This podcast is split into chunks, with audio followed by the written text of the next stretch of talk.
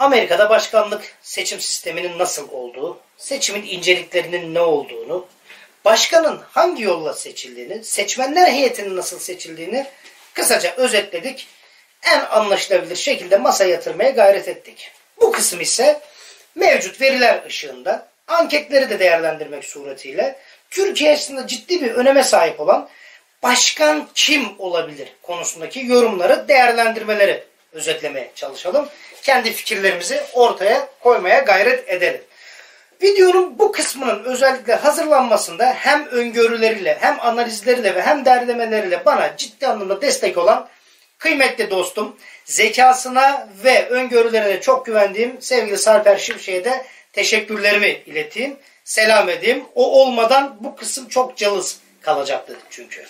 Şimdi Covid-19 diye bir hastalığın, bir illetin pençesinde geçirilen bir süreç.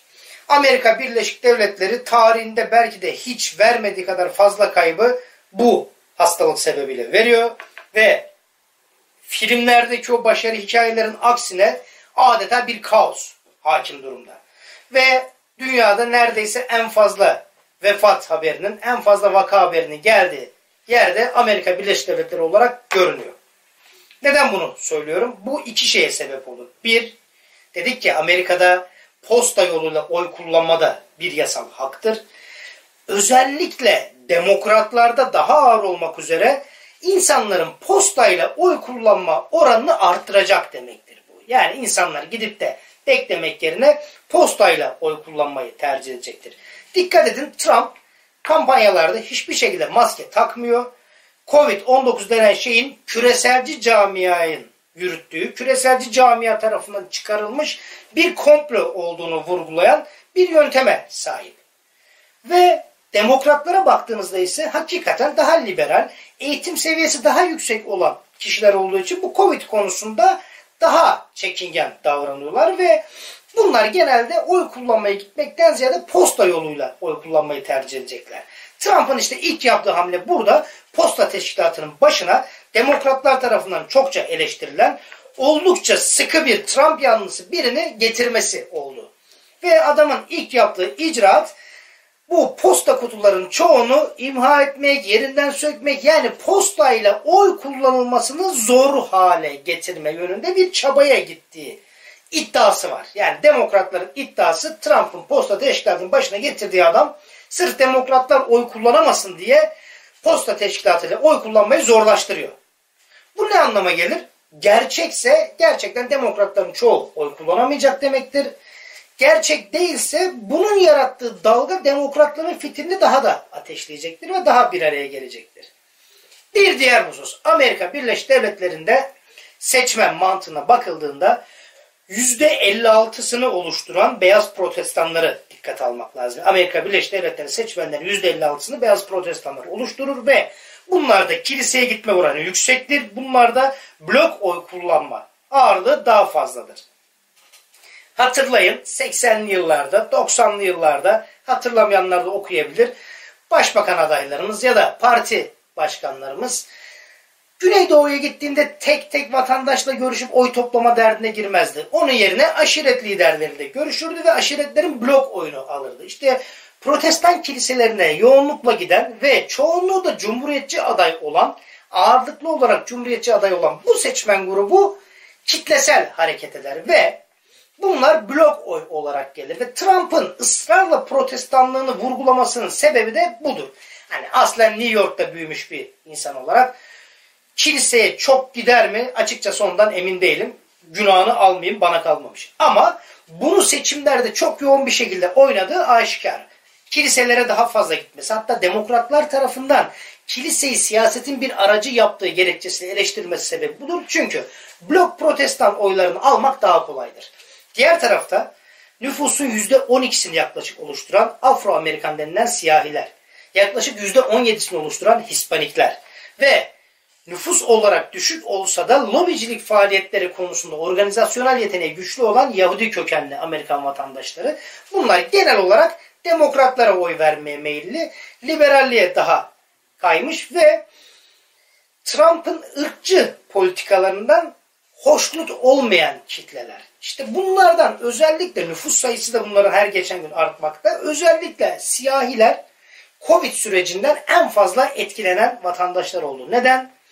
Obama döneminde getirilen Obamacare adlı sağlık programı belli başlı sağlık hizmetlerinin devlet eliyle yürütülmesini sağlıyordu ve bu siyahiler için yani zaten dar gelirli olan siyahiler için büyük bir avantajdı.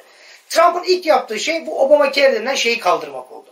Haliyle zaten siyahilerin ciddi bir tepkisini çekti.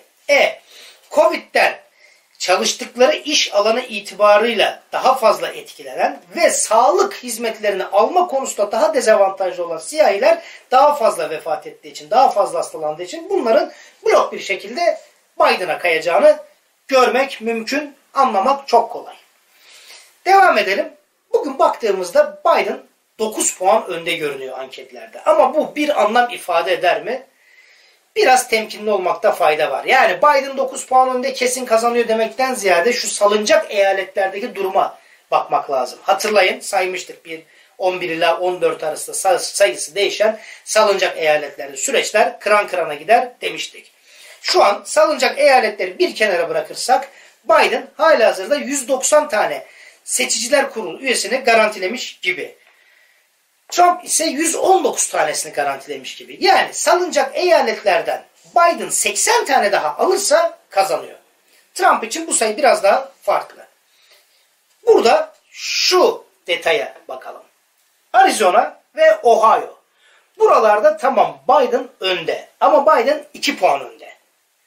Ya da 3 puan önde. Ve buralar protestan nüfusun yoğun olduğu yerler. Haliyle buralarda eğer Trump iyi bir seçim kampanyası yürütürse buralardaki o 2 puanlık Biden'ın önde olması bir anlam ifade etmez.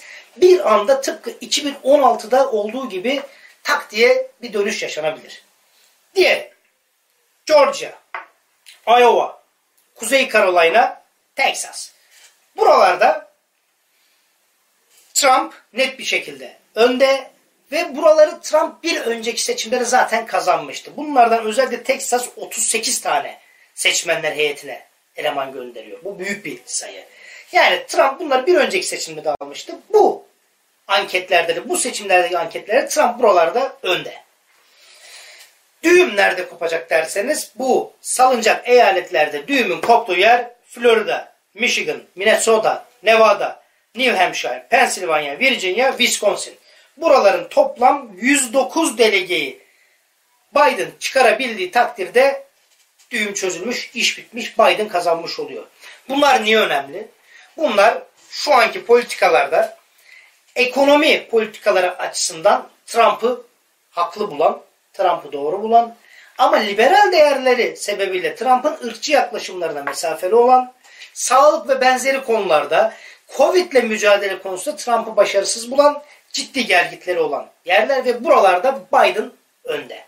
Ama eğer Trump buraya yönelik ciddi bir ağırlık veri, ciddi bir kampanya yaparsa kazanması işten bile değil. Örnek Michigan eyaleti. Bir önceki seçimde Michigan eyaleti son ana kadar Hillary Clinton açık ara öndeydi. Clinton sonrasında Trump öyle bir kampanya yürüttü ki pat bir anda Michigan değişti. Önemli olan nedir? Trump şu an zaten önde olduğu eyaletlerde bir önceki seçimlerde de öndeydi. Ama bugün bu salınacak eyaletlerden riskli olanların bir kısmında bir önceki seçimi Trump kazandı. Bu seçimlerde Biden önde görünüyor. Yani Trump'ın şansı yok değil. Ama bütün bunlara rağmen baktığımızda hali hazırda o 9 puanlık fark çok kolay kapanacak gibi görünmüyor. Eğer Trump çok büyük bir kampanya yürütmezse ya da bir game changer denen bir oyun değiştirici ortaya çıkmazsa. O oyun değiştiriciden önce bir şey daha değinelim. Dedik ya Trump protestan, beyaz protestanlara oynuyor. Daha muhafazakar camiye oynuyor. Yardımcı aday olarak seçtiği Mike Pence de aynı şekilde kürtaj konusunda, idamlar konusunda düşünceleri çok net. Amerika'nın o nüfus yoğunluğunun çoğunluğuna hitap eden bir yapıda. Biden ne dedik? Katolik dedik. Bakın son 100 yıla baktığınızda Amerika Birleşik Devletleri'nde suikaste kurban giden Kennedy, Başkan Kennedy haricinde hiçbir Katolik başkan seçilmedi.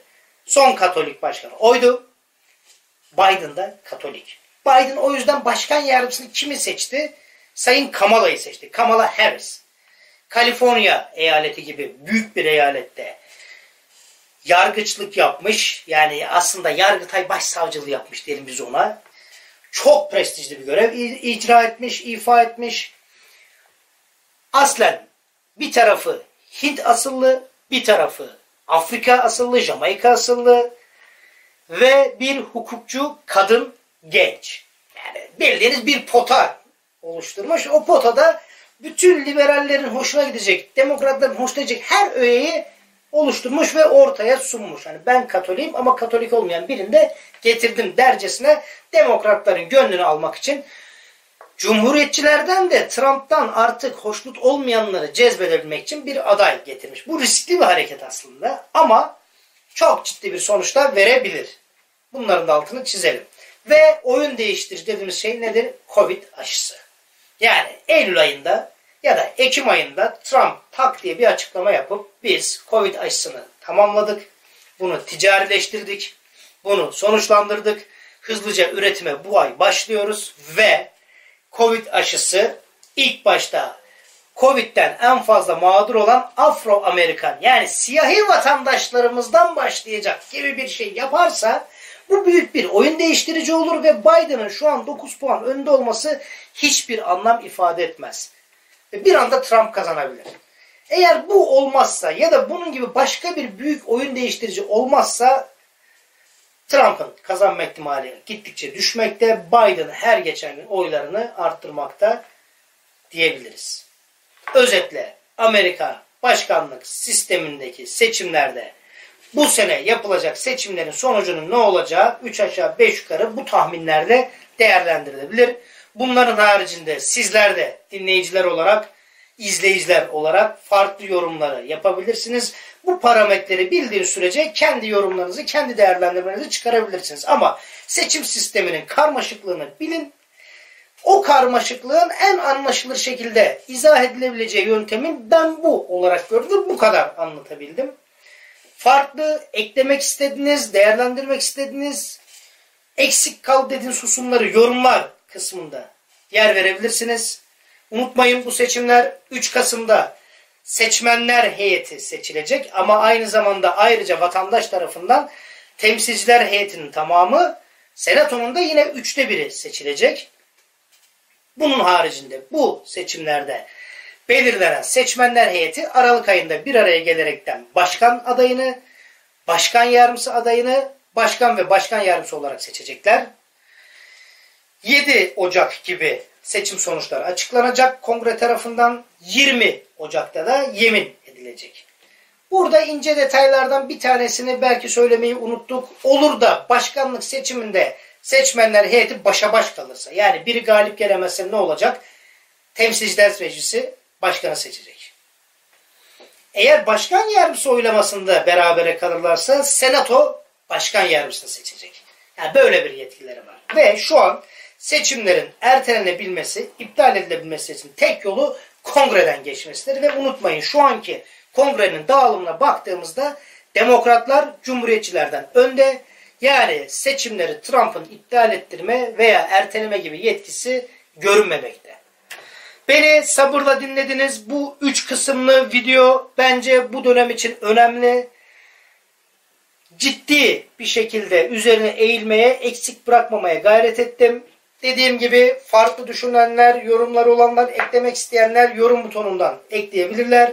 Unutmayın biz Türkiye Cumhuriyeti vatandaşları olarak şu bizi seviyor, bu bizi sevmiyor, şu bizim dostumuz, bu bizim düşmanımız gibi bir yanılgıya girmeyelim. Amerika Birleşik Devletleri'nin dostu düşmanı olmaz. Amerika Birleşik Devletleri'nin çıkarları olur. O çıkarlar çerçevesinde Trump da Biden da her kim gelirse gelsin. Türkiye eğer sakıncalıysa o şekilde bakarlar. Türkiye'den çıkar varsa bir müttefik ilişkisine girerler. Ama genel olarak bakıldığında da Cumhuriyetçilerin başkan olduğu dönemlerde Türkiye ile ilişkilerin daha rahat yürütüldüğünü ifade etmek çok cesurca olmasa da cılız bir ses olarak dile getirilmekte fayda görünmeyen bir, fayda görülen bir husus olarak belirtilebilir. Bu son cümlemin ne olduğunu ben de anlamadım. Ama beni sabırla dinlediğiniz için teşekkür ederim.